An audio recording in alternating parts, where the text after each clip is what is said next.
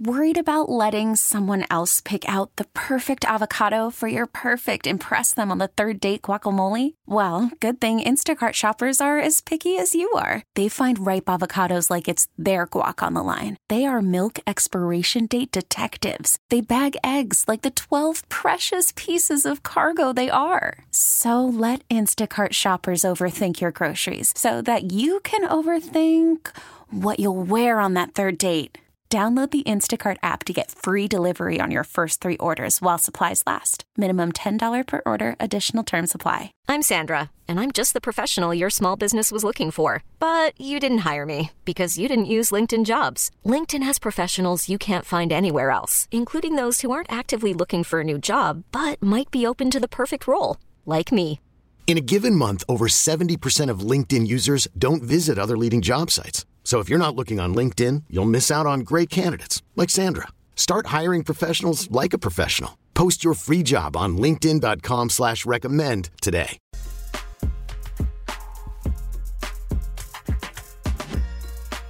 It's time for Come and Talk It with your host, Michael Cargill, brought to you by Texas Law Shield.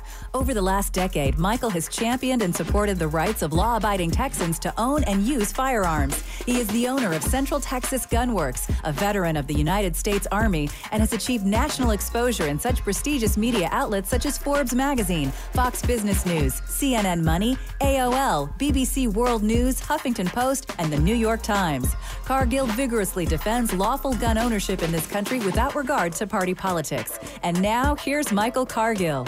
Good day, Austin, Texas, the live music capital of the world. Let's praise the Lord and pass the ammunition. All right, so this hour we're going to talk about there's some breaking news coming out of uh, Uvalde. Investigative report on Uvalde shooting is being released. And so we're going to go straight to that news conference when it comes up.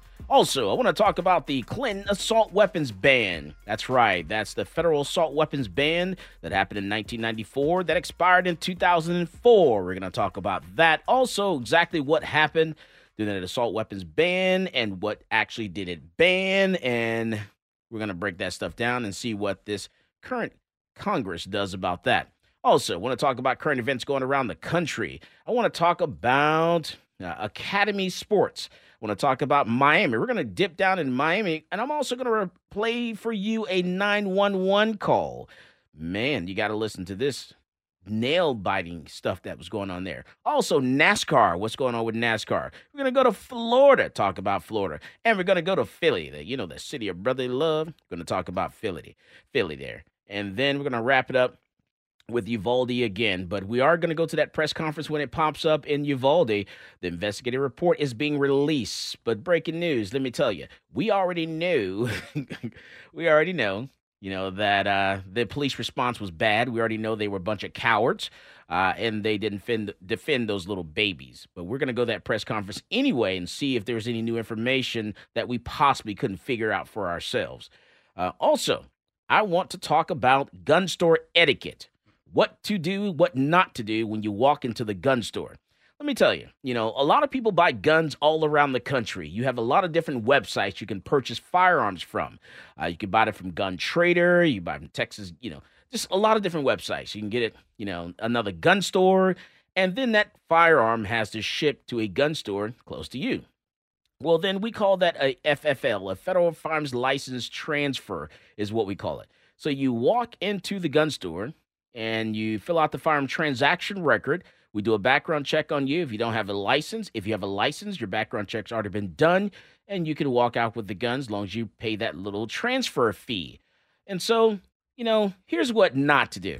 You're going to get an alert, like an email alert that your UPS, your USPS, your FedEx package has, has arrived. It's shown up in the gun store. What you don't want to do is show up within 15 minutes, 20 minutes of that you getting that email because the gun store has to process that information. Unfortunately, we have paperwork that we have to do because we have to adhere to the federal government. We have to adhere to the federal government. In some states, they listen to the state government. And in some other states, they, even the county government as to how things need to be done, all the paperwork in that particular gun store. So we have to type that information into a system. Uh, we need to, we need to annotate the manufacturer, the make and model, the serial number, verify the serial number that's on the paper because the same serial number that's on the actual gun. We need to log all that stuff into a system and then also log in where it's coming from, put in the FFL information. There's a lot of front end information. So that way, when you walk into the gun store, your transaction is done pretty briskly. You walk in, we have you fill out the paperwork, and you can walk out. Got an LTC, it happens even faster than that. And so, what you don't want to do is show up to the gun store within 15, 20 minutes of that package arriving. Because, like at Central Texas Gun Works, we get like 100 guns a day, literally. So, there's some days we get two UPS trucks. We always get two FedEx trucks. We always get a U- UPS delivery, sometime a Lone Star overnight delivery. Sometimes there's a truck that shows up, backs up, and drops literally a pallet of guns or ammunition at our doorsteps. And we don't know what's showing up that particular day. But usually, at least 100 guns a day will show up. And so we have to process that information if I have to stop my train, my employees are they they're on the train tracks there they're actually, you know, they're on the system and I'll let them go. They can get it done within three, four hours. We give you a call by three, four o'clock, maybe five, let you know you can come in and pick up your gun. But if someone, if you come in and like this young man that did this pre- previous week here, and I'm going to tell you exactly what his name is. His name is Taylor Kelly. Taylor Kelly. This young man lacks the ability to actually I don't I think he lacks the ability to even possess a firearm. He doesn't have the temperament to even have a gun. So Taylor Kelly decides to walk into the gun store within 15, 20 minutes of his gun being delivered and demanding that we do the, you know, we give him his gun. Okay. I don't know what the hurry is. I don't know what the rush is, uh, Mr. Taylor Kelly. But we have we have a system. We have to follow that system, make sure everything's done right. So we don't make any mistakes because unlike anyone else, I don't want to make a mistake where I'm I'm actually violating a federal law. You know, what a concept. Don't want to go to jail. I don't want to have to, you know, pick up the soap. You know what I'm saying? So we want to make sure we follow all the rules of the federal government, get everything done right, so that way we can make sure your transaction goes smoothly. Because I'm not going to risk you paying $20 or $25 for a transfer fee and me going to federal prison. What a concept. So Mr. Taylor Kelly is so excited. He wants his gun so bad we like, look, sir, all you have to do is wait till about three o'clock. You're guaranteed to get a phone call, and we will make sure you can get your gun that particular day. Well, he couldn't wait. So he is so pissed off, he goes out into the parking lot, writes three one star Google reviews. Not one, not two, but three one star Google reviews in the parking lot of the gun store. You know, talk about how we lied to him. He couldn't get his gun. We were rude to him. We're like, look, dude, we got a system. Just chill out, wait, we'll get your gun. But he couldn't wait. He was so excited. He needed his gun right away. He just couldn't wait. So then he goes and writes a Better Business Bureau uh, complaint. Well, guess what? Now, Mr. Taylor, you're not only you're not going to get your gun. And let me repeat that. Taylor Kelly is not getting his gun. Okay? Now I'm going to return his firearm to the sender. And then you know what? I'm going to hold on to it until I'm tired of holding on to it. You know why? Because I'm the federal firearms licensed dealer, and you can't make me give the gun up. So when I get tired of holding on to that gun, then I'll send it back to the whoever it, re- it needs to be returned to, and then he can get his firearm. Now, let me explain something to you. Uh, this young man is so like so demanding of getting this gun. Now, under my professional opinion, I don't believe Mr. Taylor Kelly should have a firearm. He is too, eh, you know, just way too demanding on getting his gun. Where he couldn't wait until three o'clock in the afternoon. From twelve thirty to three thirty, he just could not wait.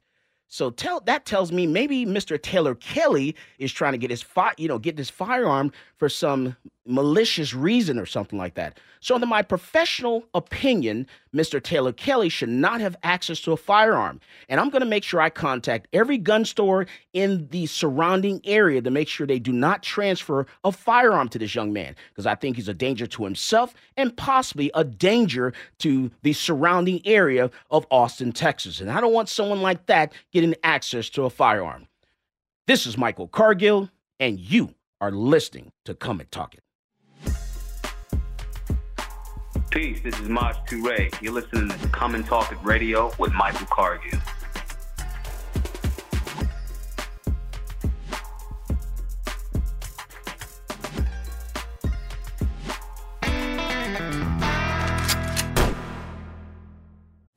Call from mom. Answer it. Call silenced. Instacart knows nothing gets between you and the game. That's why they make ordering from your couch easy. Stock up today and get all your groceries for the week delivered in as fast as 30 minutes without missing a minute of the game. You have 47 new voicemails. Download the app to get free delivery on your first three orders while supplies last. Minimum $10 per order. Additional terms apply. I'm Sandra, and I'm just the professional your small business was looking for. But you didn't hire me because you didn't use LinkedIn jobs. LinkedIn has professionals you can't find anywhere else, including those who aren't actively looking for a new job but might be open to the perfect role, like me.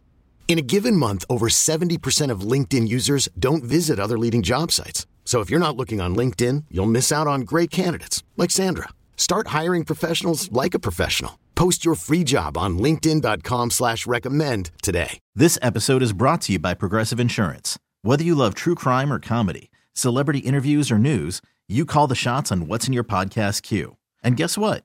Now you can call them on your auto insurance too with the Name Your Price tool from Progressive. It works just the way it sounds. You tell Progressive how much you want to pay for car insurance, and they'll show you coverage options that fit your budget. Get your quote today at progressive.com to join the over 28 million drivers who trust Progressive. Progressive Casualty Insurance Company and Affiliates. Price and coverage match limited by state law. Welcome back to Come and Talk It. And now here's Michael Cargill. As soon as that press conference is uh, live, we're going to go to Uvalde and, and hear what the report they have is going to be released. Uh, according to the officials, systemic failures in Uvalde school massacre report finds that, check this out. There are nearly, I'm going to give you the key points to take away from this, uh, what we're going to hear, or expected to hear. Nearly 400 law enforcement officials rushed to a mass shooting in Uvalde. Um, and it was just a mass of systemic failures there, which created a chaotic scene that lasted more than an hour before the gunman who took 21 lives was finally confronted and killed. So the key takeaways are this. At Robb Elementary, law enforcement responders failed to adhere to their active shooter training, and they failed to prioritize saving innocent lives over their own safety, according to the, what the report says. The gunman fired approximately 142 rounds inside the building, and it is almost certain that at least 100 shots came before any officer entered, according to the report. Now, according to the report, 376, let me say that again, 376 law enforcement officers massed at the school. The overwhelming majority of those who responded were federal and state law enforcement. That included nearly 150 U.S. Border Patrol agents and 91 state officials. Um, the report noted that many of the hundreds of law enforcement responders who rushed to the school were better trained and equipped than the school district police, which the head of the Texas Department of Public Safety, the state police force, previously faulted for not going into the room sooner. Now, it is a joke. They're a joke. They've got no business wearing a badge. None of them do. According to Vincent Salazar, grandfather of 11 year old Layla Salazar, according to what he said uh, today. Arredondo also tried to find a key for the classrooms, but no one ever bothered to see if the doors were locked, according to the report. Arredondo's search for a key consumed his attention and wasted precious time delaying the breach of the classrooms. The report criticized as lackadaisical the approach of the hundreds of officers who surrounded the school and said that they should have recognized that Arredondo remaining in the school without reliable communication was inconsistent with him being the scene commander. The report concluded that some officers waited because they relied on bad information while others had enough information to know better. And just so you know, there's a Supreme Court ruling that says law enforcement have no duty to protect you, only general duty to enforce the law. So always keep that in mind. They don't have to come and save you. You know, a lot of times it, it's really up to you to save yourself. But we're talking elementary school kids, children. You know, we're talking little babies in elementary school. You have you have the rifles, you have the handguns, you have the ammunition, you have the protective gear, uh, you know, my goodness, You know, little babies are being mowed down by AR-15 fire, and you couldn't go in there with a shield. You're, you you had the rifle, you had the handgun, you have the ammunition, you had the you had the backup to go in and stop this guy, this one person, and you couldn't even make an attempt. That is very sad, very disappointing. Um, and and and to this date, no one's being fired. That's the problem. That's what I don't like. No one's being fired from this job at all. And but then the response of the current administration in Washington D.C. is that we should have some type of assault weapons ban. That's what they want to do. So let's talk about that. The Clinton assault weapons ban. You know, that's a federal assault weapons ban that was in 1994 that expired in 2004. So let me have my gun nerd, Matthew, tell us what that assault weapons ban was in 1994. Matthew. So the way the assault weapons ban, the way the assault weapons ban worked back in the day was it was certain accessories on a semi-automatic rifle that were defined to become assaulty, whatever that means. So you had, um, well, I'm going to bring out one of my personal builds. This is my own own standard semi-auto rifle, not an assault weapon. AR-15 custom job based on one of my favorite characters from a certain cell phone game that will be left unmentioned for though unless you know who. So I'm you're talking about. So what kind of rifle is that that you're holding? It is a custom SOPMOD Block 2 clone based on the M4 SOPMOD Block 2 platform. So, the Clinton ban. So for those that know what a s- eh, okay, so you're holding a, a standard AR. AR patterned after SOPMOD Block 2. Okay, we don't know what that is, and that's not in the dictionary. So let's go back to what the standard name is for that, according to the firearms community. Armalite 15 platform. Thank you.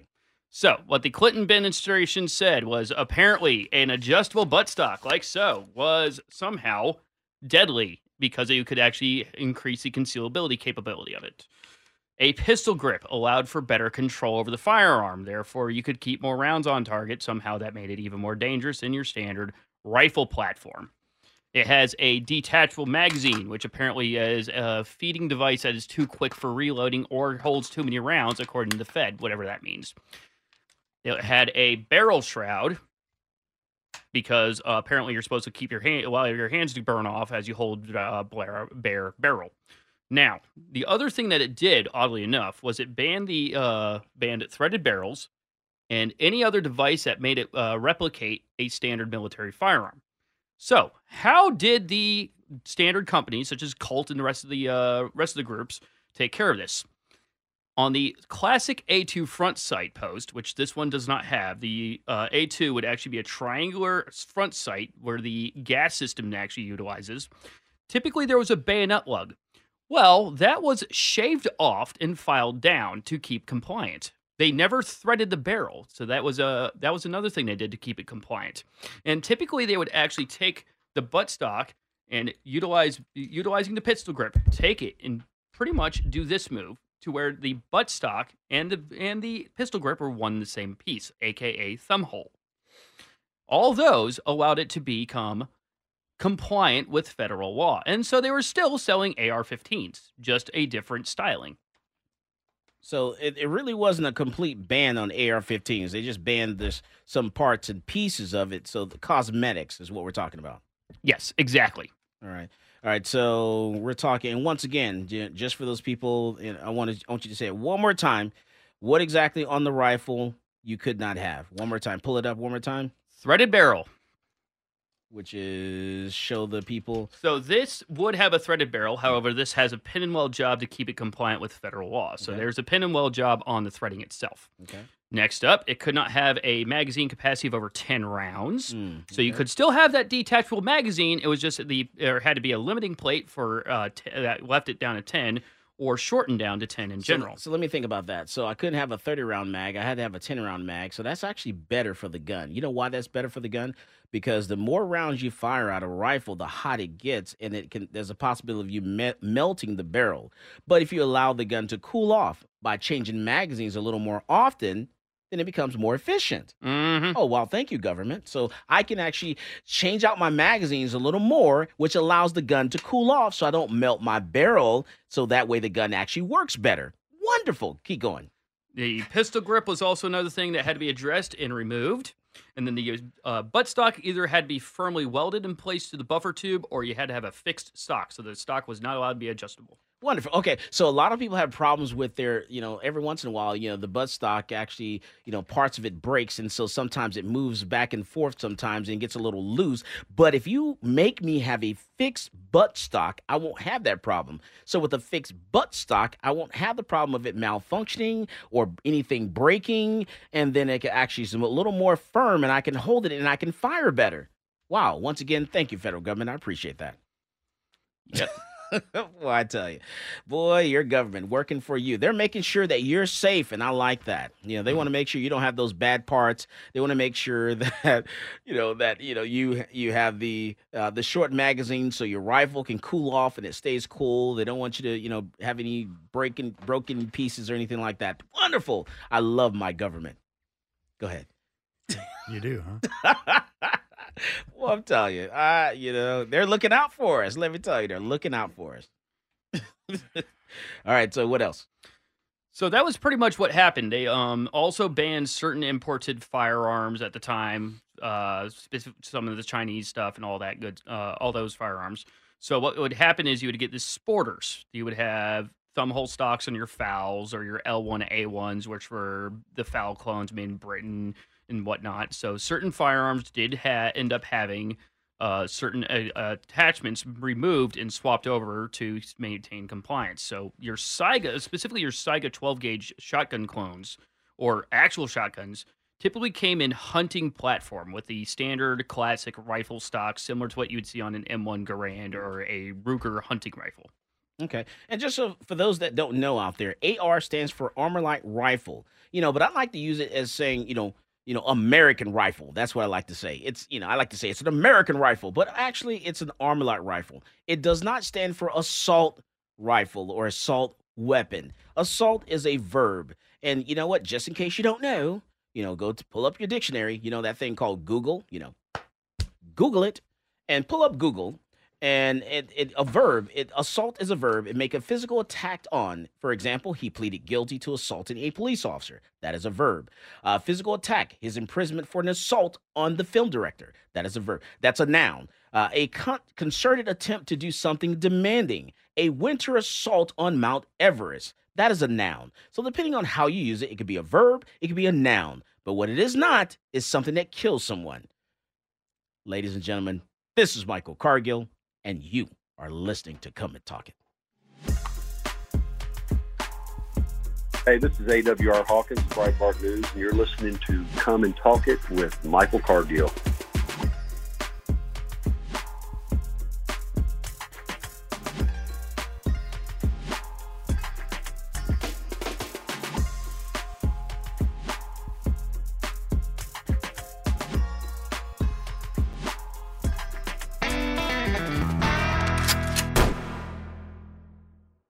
We really need new phones. T-Mobile will cover the cost of four amazing new iPhone 15s, and each line is only $25 a month. New iPhone 15s? It's over here. Only at T-Mobile get four iPhone 15s on us and four lines for 25 bucks per line per month with eligible trade-in when you switch. Minimum of four lines for $25 per line per month with auto pay discount using debit or bank account. $5 more per line without auto pay, plus taxes and fees. Phone fee at 24 monthly bill credits for well qualified customers. Contact us before canceling account to continue bill credits or credit stop and balance on required finance agreement due. $35 per line connection charge apply. Ctmobile.com. After the end of a good fight, you deserve an ice cold reward. Modelo is the mark of a fighter. You've earned this rich golden lager with a crisp, refreshing taste. Because you know the bigger the fight, the better the reward. You put in the hours, the energy, the tough labor. You are a fighter, and Modelo is your reward. Modelo, the mark of a fighter. Drink responsibly. Beer imported by Crown Port Chicago, Illinois. Hey everyone, Boomer Esiason here. The NFL draft is behind us, and your favorite team is now gearing up for week number one. The free Audacy app puts you right in the middle of the pro football conversation with the biggest sports radio stations from across the country. The local voices who know your team the best, giving you their unfiltered takes on the current state of your squad. It's always football season right here on the free Audacy app.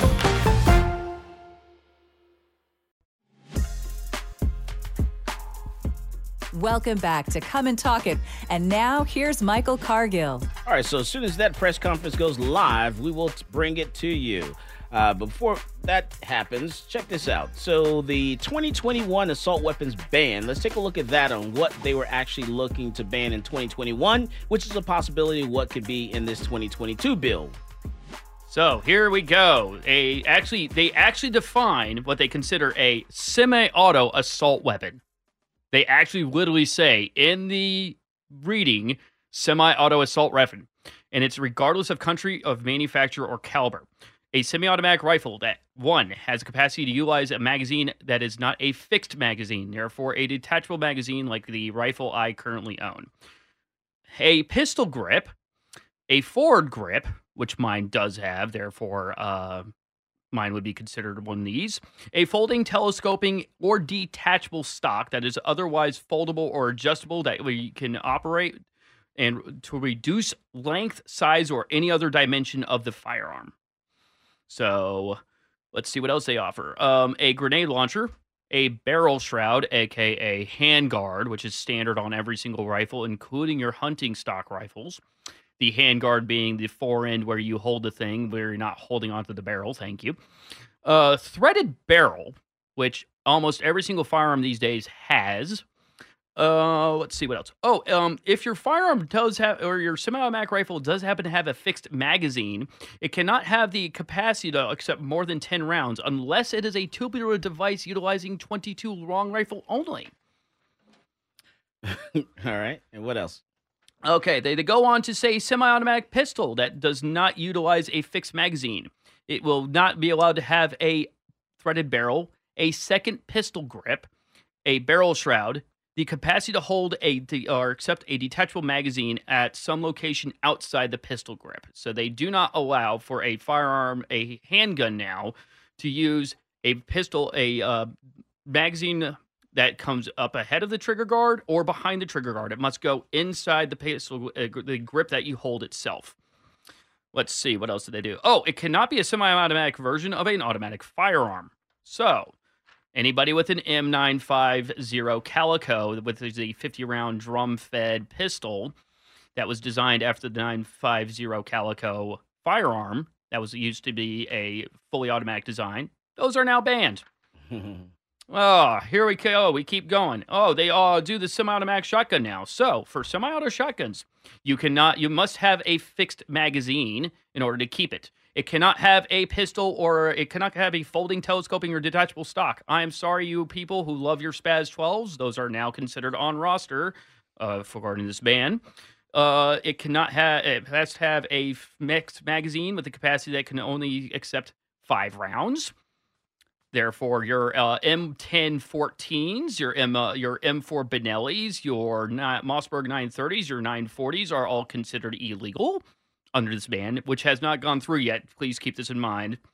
Uh, let's see what else do they do. Oh, the ability to attach a, uh, a accept a detachable magazine. That's your Saiga 12 gauge shotguns. That's your Chinese manufactured clones of the Saiga 12 gauge shotguns. That's your AR 12 gauge shotguns. The Turkish ones that look like AR-15s, the VR-80s, all Vepr those. 12. Hmm? Vepr 12s. Yes, Vepr 12s. All those are now officially illegal. They also went after the Remington TAC 13 V3. So anything that has a pistol grip or bird's head grip. They just targeted all the Shockwave semi-automatic uh, shotguns that are shorter than uh, 14 inches. And that's only if this actually they So- they write this bill the same way they did it in 2021. They write this bill the same way, and it gets passed by the House, the Senate, and the President signs it. So it's up to you to keep Uh, this from happening. That's right. You got to contact your elected official, contact your U.S. senator, contact contract your contact your congressman, congresswoman, and say, hey, this is this is not going to fly because you know the United States was founded on firearms. Uh, uh, back Oh. in the 1800s, 1700s, you know, we had guns, and that's how we defended this nation and how we uh, main, built this nation on nation on firearms. Okay, so then they all start listing all the firearms involved with this ban. Every AK imaginable, including the Palmetto State manufactured ones. your Izvash, your Izhmash Saiga AKs, your Maadi AK 47s and arms, your Norincos, your Polytechs, your SKS uh, rifles that utilize a detachable magazine, all ARs, not just certain ones, every single AR, including the following AR 10, AR 15, Alexander Arms. They start actually listing every manufacturer they can think of. And the list is about five miles long of that. They then go into uh, Barrett. M107A1. I am sorry, uh, Mr. One of our wonderful customers who I will not will remain anonymous. Uh, yes, your 50 cal will be considered illegal under this ban. The Barrett M82A1. This Beretta CX4 Storm also falls under the ban category. The CETME Sporter, the Calico. Everyone who owns an FN FAL or FAF FN FAL clone, I'm sorry, you're going to have to give that girl up. Same thing with the FNC, the 308 match, the L1A1 Sporter, your PS90s, your Scars, and your S2000s. They literally just told FN you can no longer sell some automatic rifles in America, according to this ban. Crazy. Let's see. Um. Oh, Go ahead. Uh, Donald's asking if there's a uh, grandfather clause in there. There is, and it gets weird. So, in order for you to be have this grandfathered in, it must be registered almost like an NFA item. It must be securely stored, whatever the heck that means. I don't know how they're going to figure out what securely stored is, or how they're going to even determine if the firearms is securely stored. No, my house is not available for search. No, thank you. You can tell me that uh, you need to search my house, and I'll tell you uh, I need to do a level four plate check.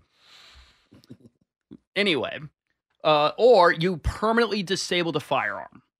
So you must render that firearm inoperable either by cementing the barrel, removing certain components that render it inoperable that cannot be replaced. So you must weld the sucker together almost like a block of steel. Mm. So that's the only way. Let's keep going with the uh, banned firearms because they get even crazier. They go after Hi-Point. The Hi-Point carbine is actually on the list. Mm, That may not be a bad thing. Uh, the Tom. Oh, oh wait, all your Thompson sub, all your Thompson uh Tommy gun clones or Tommy guns, the current ones that are in production, every single one, both pistol and rifle, are targeted. Mm. They go after Scorpion pistols, the CZ Scorpions. They target the uh, every single AK pistol they can think of. They even look at this Kel, uh, Keltec and say your sub 2000s, your SU 16s, and your RFBs and RDBs are no longer available for manufacture to the public. Mm. All your almost all your SIGs, like your uh, AMTs, your P5 uh, 57s, your SIG MCXs, your MPXs, your Rattlers are all on this list. Mm. Every single one of them. All your Uzis are on the list. All your uh let's see, for pistols, let's see, we keep uh let's go down this roster for pistols now. That's the, that's the the kitchen sink. They go after oh, your MP5 clones that are starting to pop up from Turkey. Those wonderful MP5 clones, every single one of those, plus the original HK MP5 clones, are on list. All your Daniel Defense rifles, all your Chiappa M4 pistol uh, pistol firearms, your uh, DS arms, those are your FAL clones, all banned.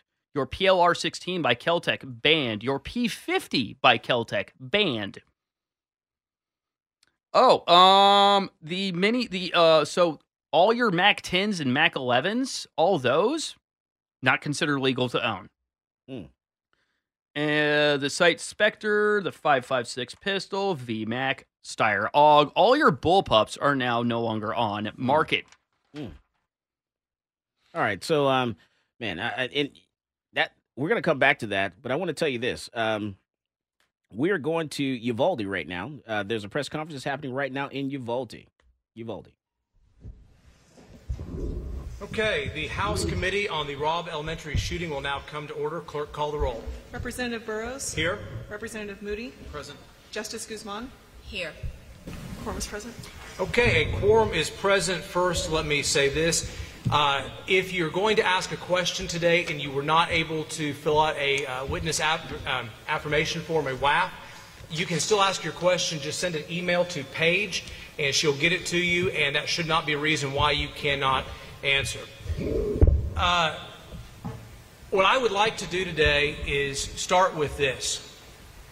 If there's only one thing that I can tell you is there were multiple systemic failures. I would invite everybody to read the entire report. You cannot cherry pick one sentence and use it to say everything without reading it all together and with context. But if we need a simple phrase to describe what the report says, again, I would tell you multiple systemic failures. I want to first thank the mayor of Uvalde for having hosting a meeting today with several of the families and asking for us to come by and attend and I thought that was the respectful thing to do. I thought it was respectful to at least let them hear from me before we open this up to a broader public discussion. I look forward to the questions here at the press conference. Um, one of the things that I said in there to the families is we want to show them as much respect as possible.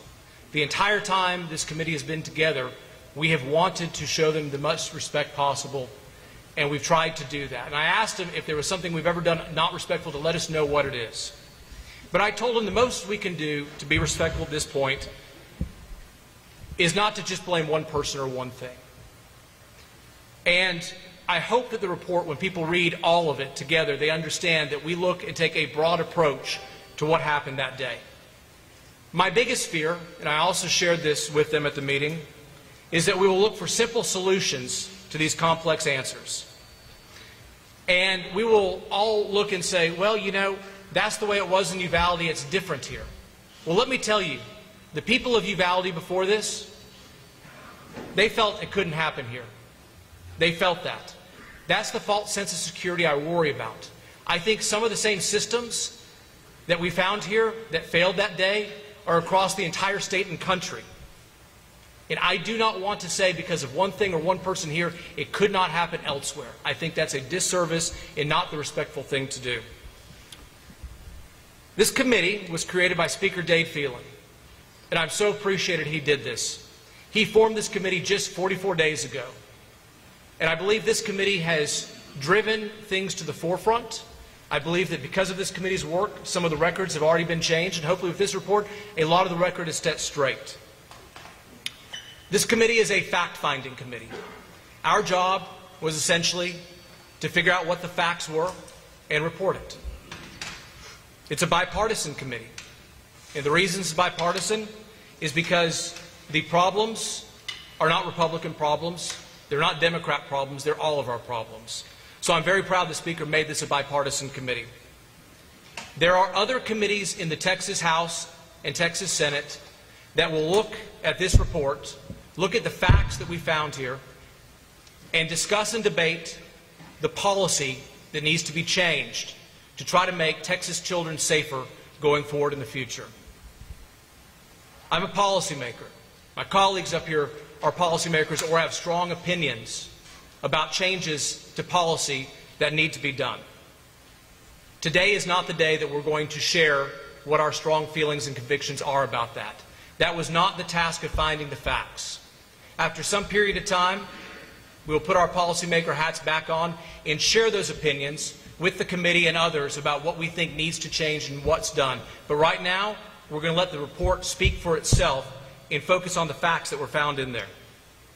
The committee met with more than 35 witnesses. Those were done in executive session. That is the precedent of the House in the past and will likely be the precedent of the House going forward. Being an executive session, meaning the people and witnesses who attended did not have the cameras on them and did not testify for the public at large to hear. We believe that that probably allowed us to get their testimony quicker, and also they were more candid and more conversational, allowing us to do our job more accurately.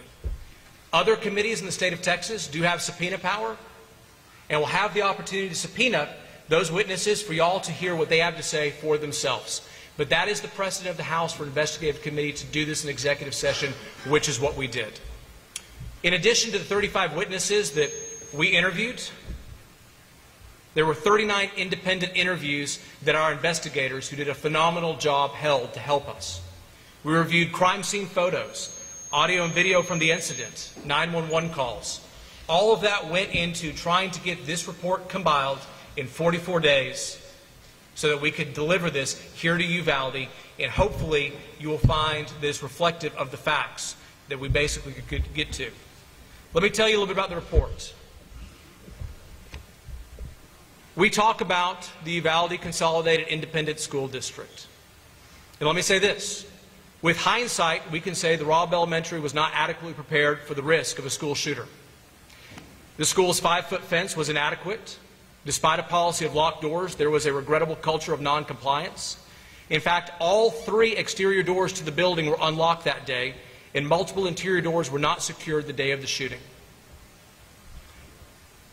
When I talked about the false sense of security, I do not believe that Uvalde Consolidated or Robb Elementary is the only school with these issues in it. I've talked to enough other educators around the state to believe this is a wider problem that we need to continue to look at.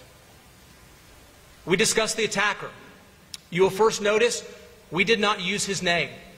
When we wanted to release the hallway video to the members of the families and the public, we were not going to show his image. He wanted that and he did not deserve it. He did not deserve to be have that recognition of his face or his name shown because it's what he wanted.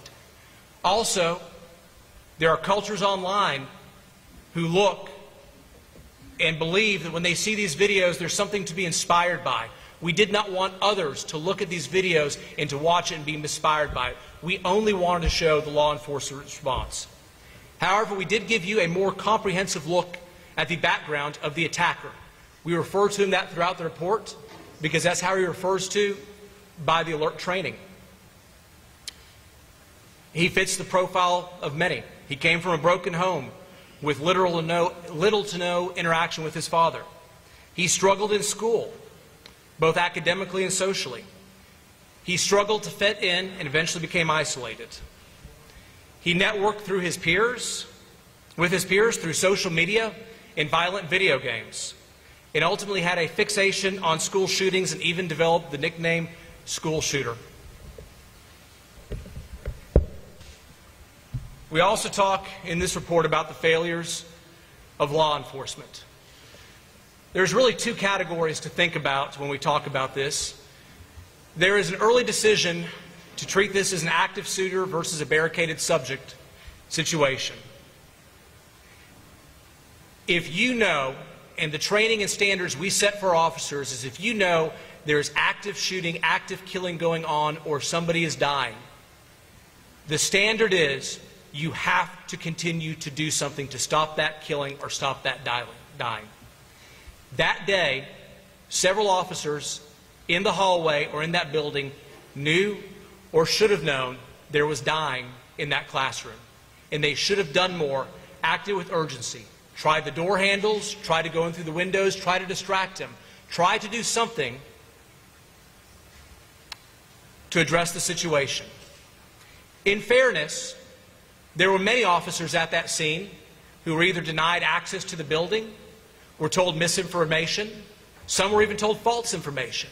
Some were told the police chief of the Consolidated Independent School District was actually inside the room actively negotiating with a suitor, such that they did not know what was happening. They did not have the opportunity to do that. But that's not where the analysis stops. Everyone who came on the scene talked about this being chaotic. The training suggests that, you, that chaos should not happen. Inside the school, there should be a tactical commander, someone who's taking lead on dealing with the actual in the hallway. But there should also be an overall commander.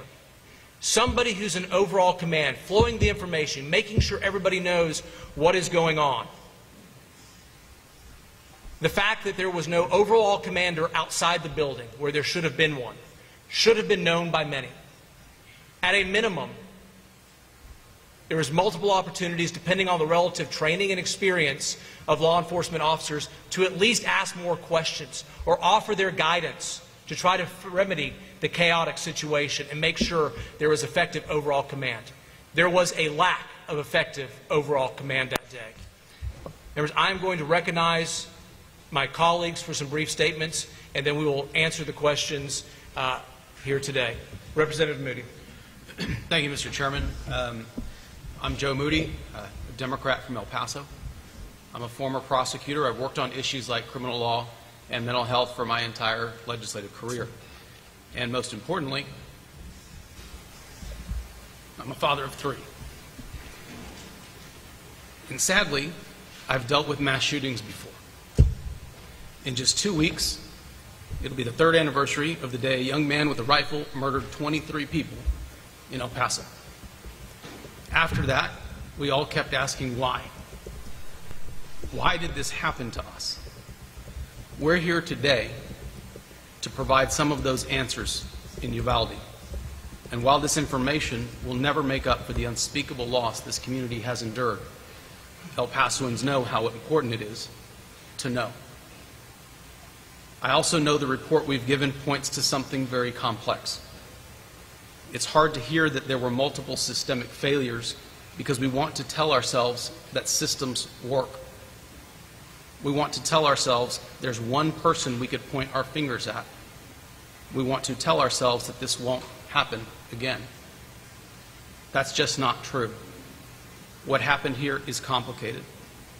But there's also a call to action in this report because systems are something that we can and must improve.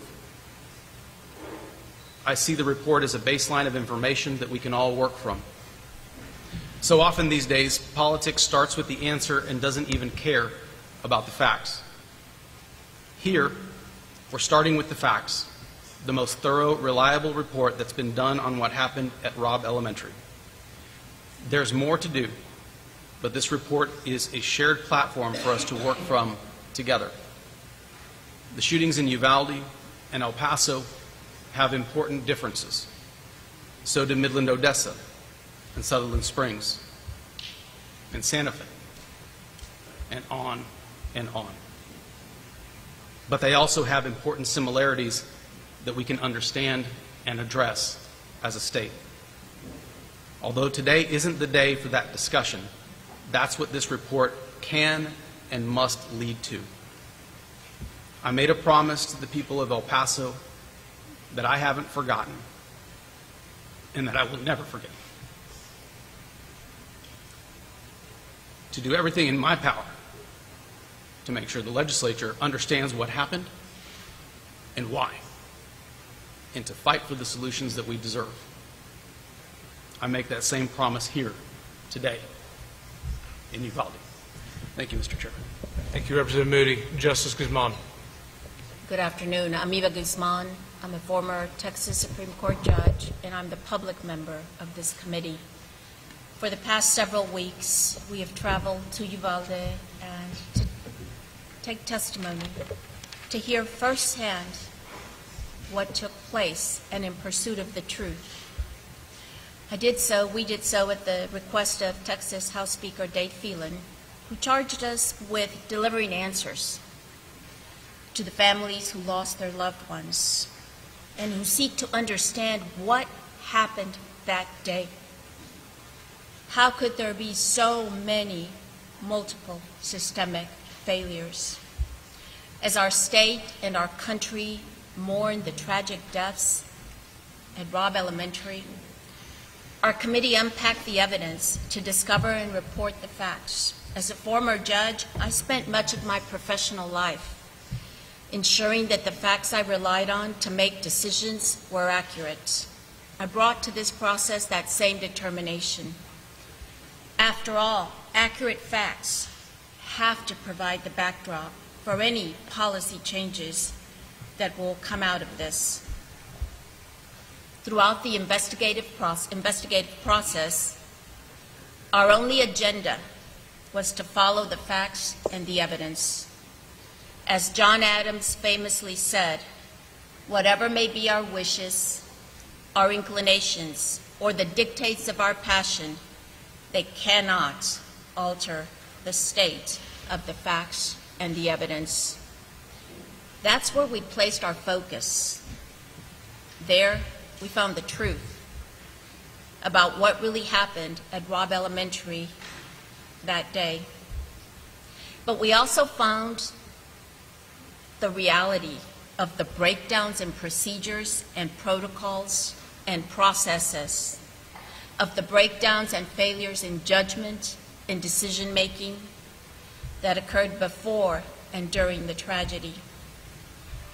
That truth, it's heavy and it's hard because it lays bare human failures and it makes us confront collapses in our systems. They were supposed to work. They were supposed to protect the innocents who now lie in their graves. Today, we stand before a community that's still gripped in grief. With this report, families who are crushed by sorrow and pain will now have desperately needed and deserved answers. But no report can heal the broken hearts. Only God can do that. Knowing the truth, we hope, will equip Texas lawmakers and leaders with information and knowledge that will guide them in deciding next steps. We hope the truth about this tragedy will also give this community the resolve to forge a path forward. I come here with humility and respect, and I am here for you, for the people of Uvalde. All right, so we just heard from the Texas House Committee investigating the Robb Elementary School shooting. We heard from Representative Dustin Burrows. He was the chair of the committee. Representative Joe Moody, the vice chair of the committee. And Judge Ava Guzman. She was a former Texas Supreme Court justice. We heard the key takeaways in that is that Robb Elementary School responders failed to adhere to their active shooter training and they failed to prioritize saving innocent lives over their own safety. The gunman fired approximately 142 rounds inside the building, and it is also almost certain that at least 100 shots came before any officers entered, according to the report. According to the report, 376 law enforcement officers massed at the school. The overwhelming majority of those who responded were federal and state law enforcement officers. We come back from the break and to talk about this and more. This is Michael Cargill, and you are listening to Come and Talk It. This is Colion Noir, and you're listening to Come and Talk It with Michael Cargill.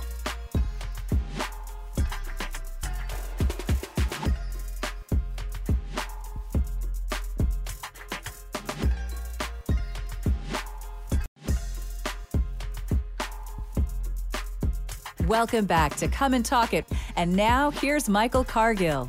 All right, so we're coming back. We're talking about the Uvalde uh, shooting at Robb Elementary School. We got some breaking news coming out of Uvalde. Not only did we just hear the press conference from the committee, the Uvalde mayor says acting city police chief on day of school massacre has been placed on leave after the report finds wide failures.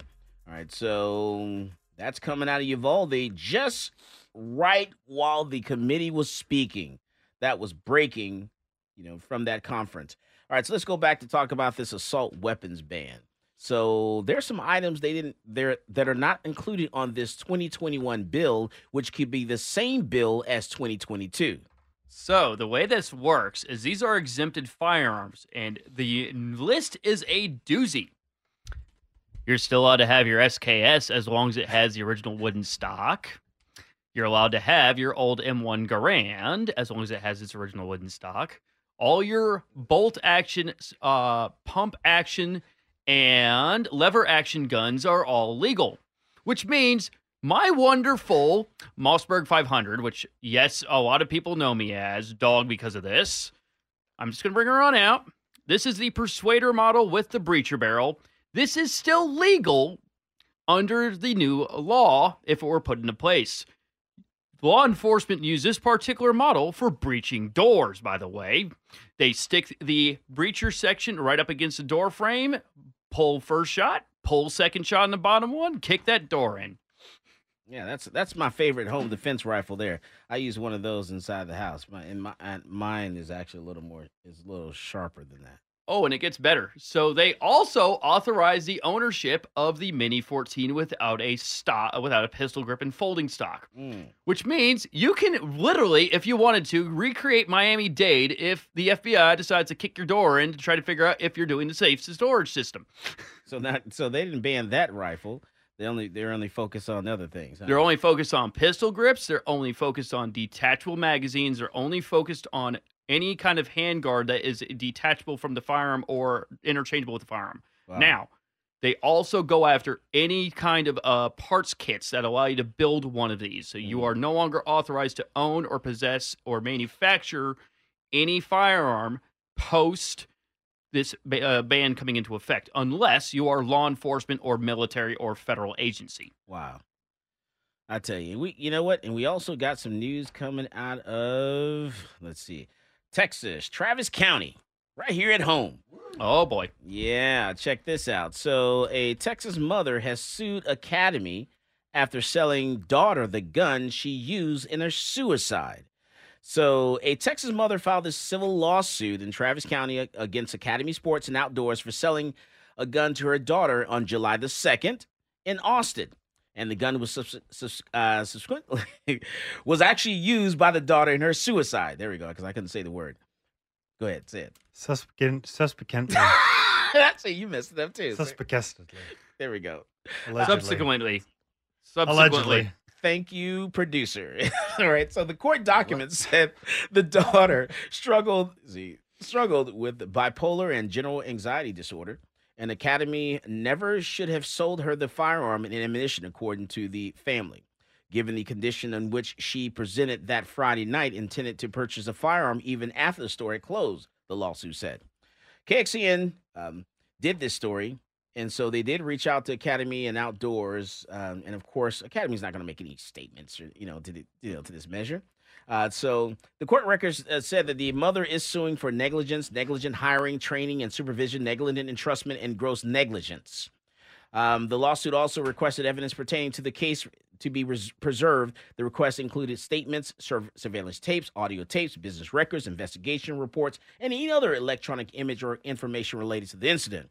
And I'm just curious. Uh, I, my question to the family is: How is the store clerk, the store clerk, you know, whether it's Home Depot, if a person walked into the store to buy any other tool, or you know, the grocery store, you know, to buy some chemicals or something like that, or you know, the academy, you know, the gun store, how is that clerk supposed to know something's wrong with your daughter if they're not if they're not seeing anything?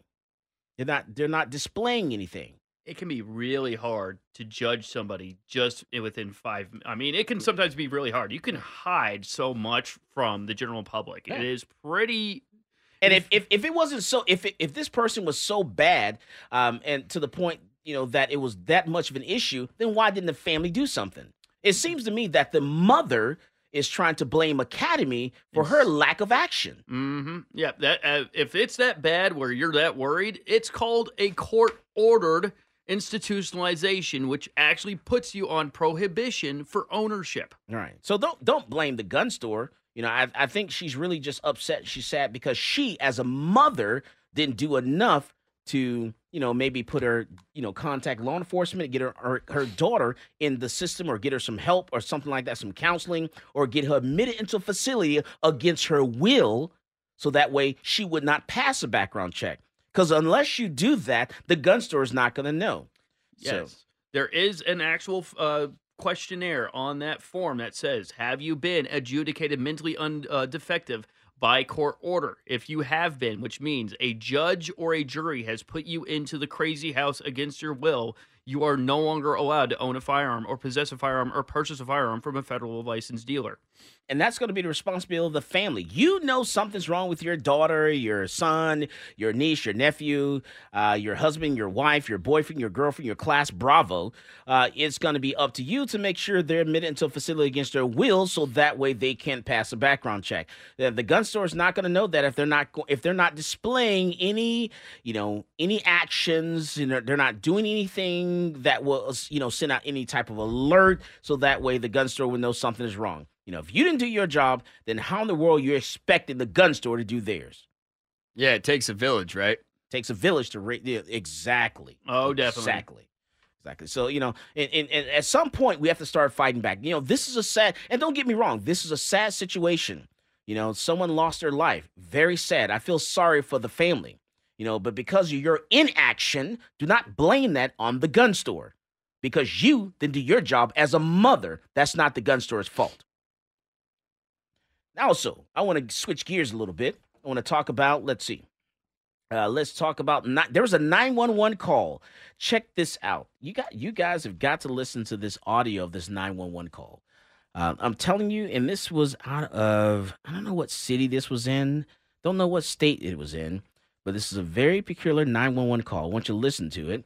Um, there's no profanity or anything like that, but it's a it's very detailed information. It, it shows how you know you you never know you know what situation you could wind yourself in while you're at home, and you always got to be prepared for the unknown. Take a listen to this.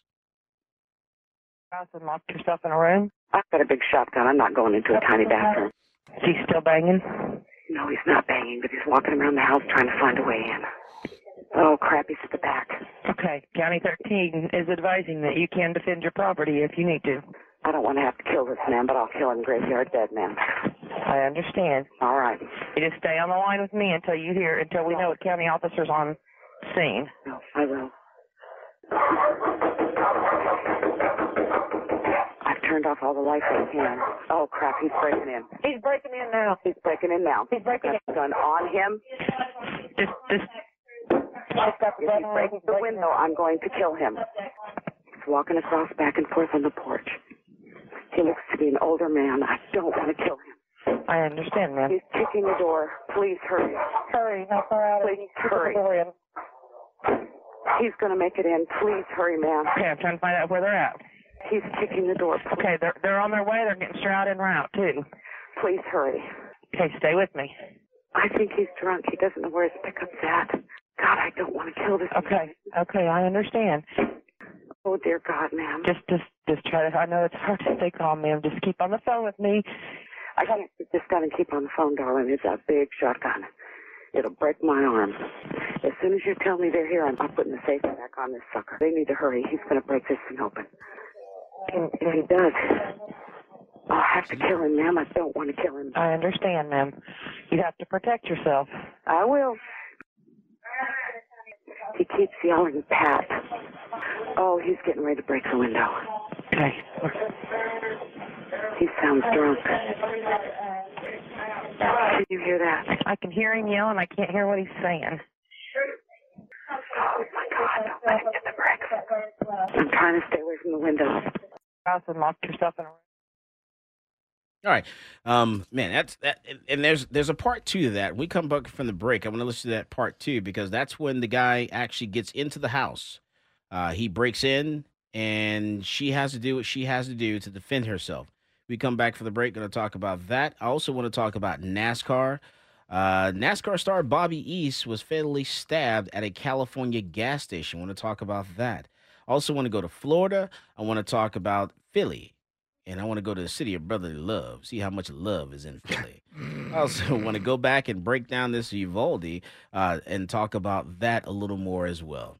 So we come back from the break. We're going to talk about all those things. We're going to go around the world just a little bit, talk about some current events, break them down, and hopefully that you know we can make sure that you wake up tomorrow feeling a little more safe because you're prepared.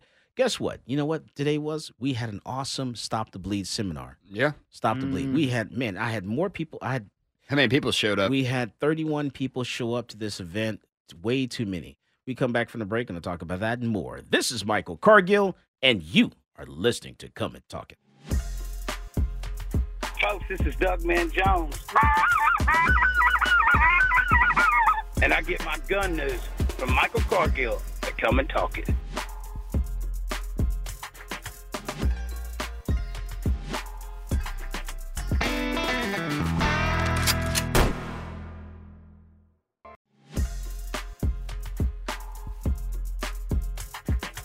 Welcome back to Come and Talk It.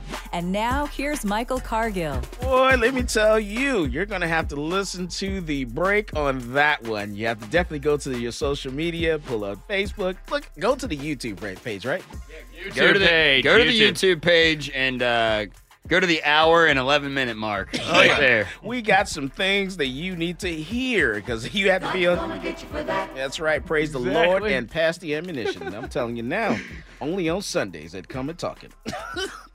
All right, so man, there's there's a part two to this 911 call. Uh, this young lady, she tried everything. She tried to get the police there. She did exactly what she needed to do. She called 911, said, Look, please, I need help. I need help now. I don't want to do this to this man. I don't want to shoot him. I don't want to use my gun. I want you to come in. You need to catch this guy and get him because if he comes in my house, I'm going to have to stop him. Stop him. Listen to this. Set the gun off safety. Uh, he's trying to kick the door. It's off safety, ma'am. All I gotta do is fire. He hasn't came through the door yet. Okay, he's got a plastic chair. Thank you, God, we don't have big chairs. He's got a plastic chair. Oh, he's got it. He He's broke- out of here, ma'am. I'm putting the phone down. She hung up on me. He, he came through the window. He came through the door. He threw a chair through the door. Montgomery County, she advised uh, no suspect has shown sheriff at the door. He has to make contact. She put the phone down and said she was putting the gun on him. Ma'am, he's about through the house. I'm gonna shoot. Oh, God. Ma'am, hurry. Dear God, hurry. Okay. I haven't shot yet. Hurry. Ma'am? All that fire. You advised to do yourself fired. Oh, my God.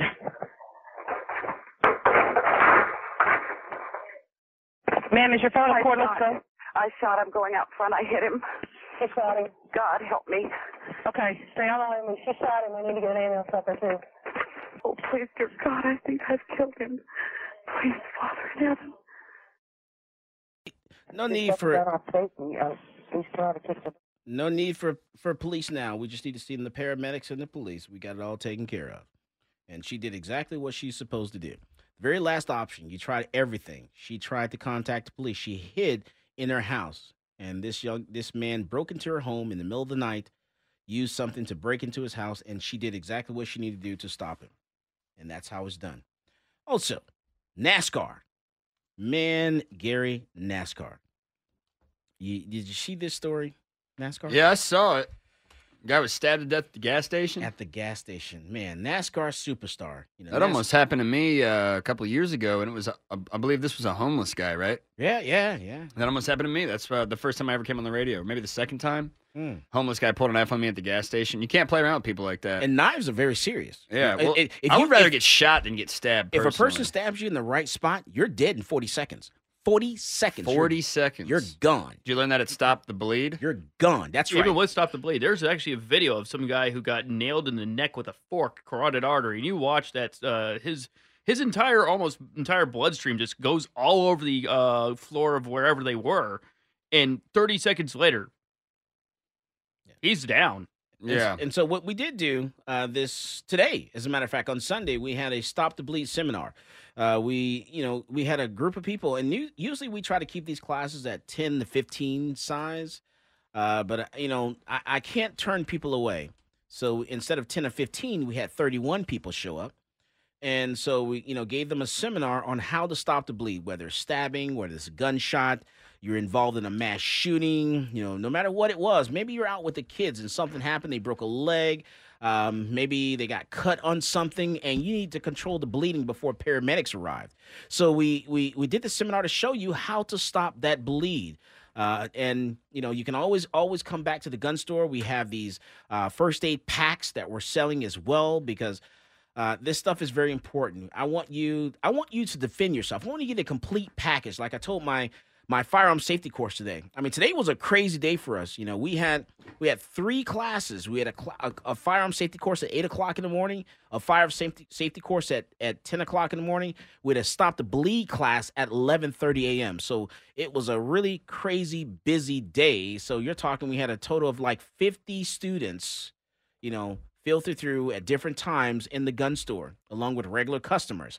You know, on a Sunday, all before one o'clock in the afternoon. I like, All- I like to call my Sundays my gambling days. I'm usually the only one behind the counter. and Either everything happens, like today, where there was just a revolving door of nonstop, nonstop. I was I was head down working, or it's a nothing day where I'm just standing around going, um, um, wonder what's on Gunbroker. Wait, why did I get broke all of a sudden? Oh, yeah. So it, you know, and and I, I was glad because we're we're able to provide this complete package to people. You know, teach you gun safety. We teach you gun laws. We make sure you're proficient with the firearm. Teach you how to hold the gun, how to stand, how to effectively stop that threat. Well, how to here's- take here's- it, take apart and clean it. Go ahead. Here's Gary. my question. Well, if you're at a gas station and somebody's about to knife you, how how are you supposed to safely shoot that attacker given that if you miss or if the bullet goes through the guy, you're hitting a gas pump and everybody's getting blown straight to the, uh, you We- know, afterlife. Well, you, you need to know what your threat is and what's behind that threat. We talk about Well, that I, in class. what I'm saying is, what do you do then? What's what's your know your threat, what's behind that threat. You need to shift and move.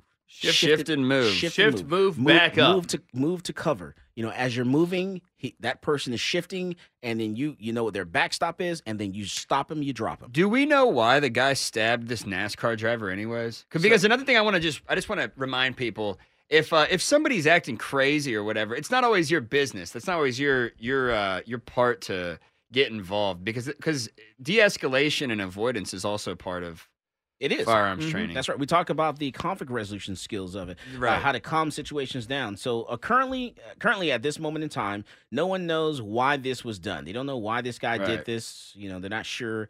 Uh, he's still on the loose. They're looking for him. Uh, the statement from the Westminster Police Department described the six foot five inch Millsap is his name. His name is Trent William. No, I think they shot him dead. I Oh. think there was an update, like Is right there? before we came on the air. Yeah. Oh, me- we got to find that for me. Oh, it my. up real quick. Yeah, because uh, the transient and known to frequent Westminster, Garden Grove, and Anaheim mo- motels, pictures released by the department show Millsap covered with tattoos on his head, his face, his neck, his chest, his arms, and his hands.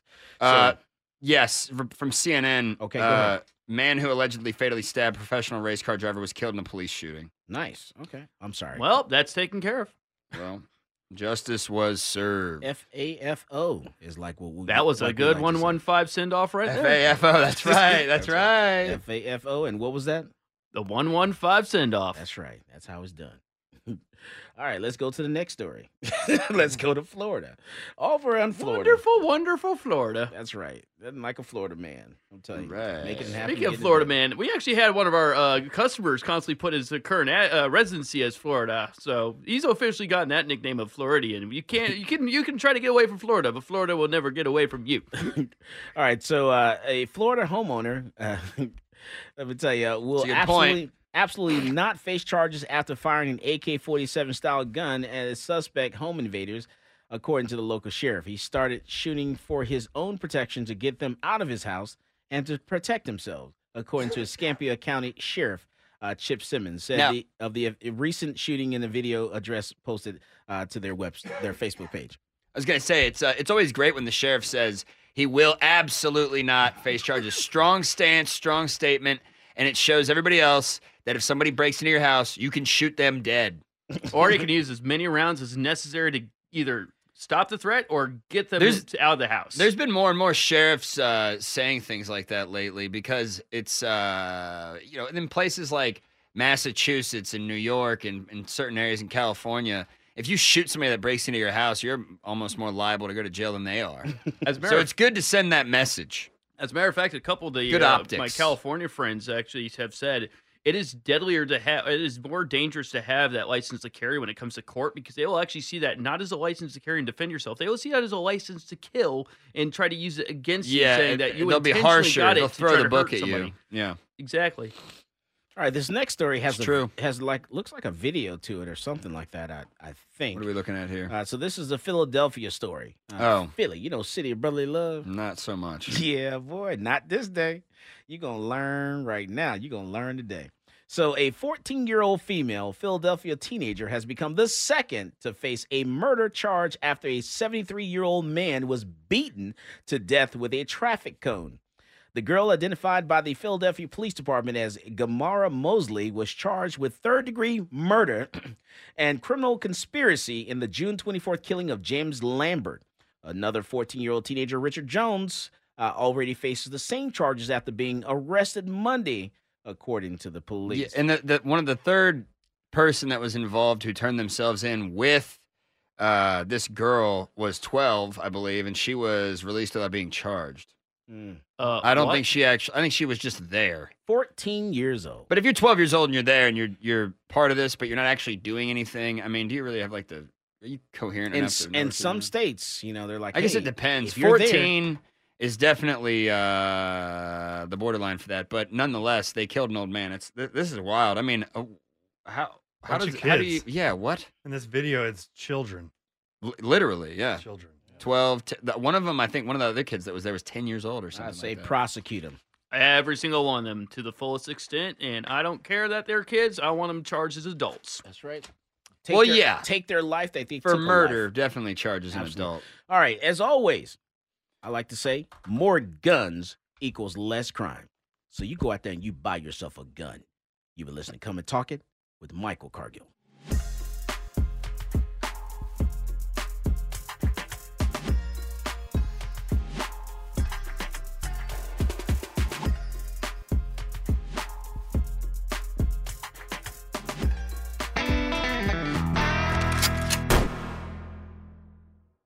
This episode is brought to you by Progressive Insurance. Whether you love true crime or comedy, celebrity interviews or news, you call the shots on what's in your podcast queue. And guess what?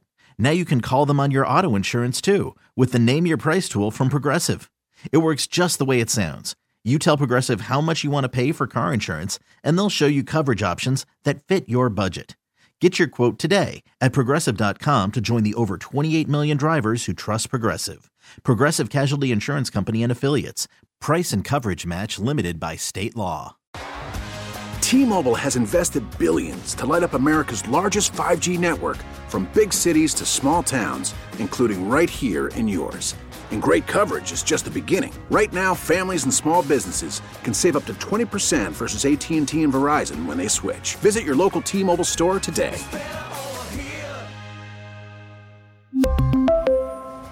Plan savings with three lines of T Mobile Essentials versus comparable available plans. Plan features and taxes and fees may vary. Oh, oh, Protect your vehicle's engine with a full synthetic oil change and save with Mobil One at O'Reilly Auto Parts. Purchase five quarts of Mobil One full synthetic motor oil and receive a $10 O'Reilly gift card after rebate. See store for details. With your Mobil One purchase, you'll also receive two times points during O'Rewards Bonus Points Month at O'Reilly Auto Parts. Oh, oh, oh, O'Reilly Auto Parts.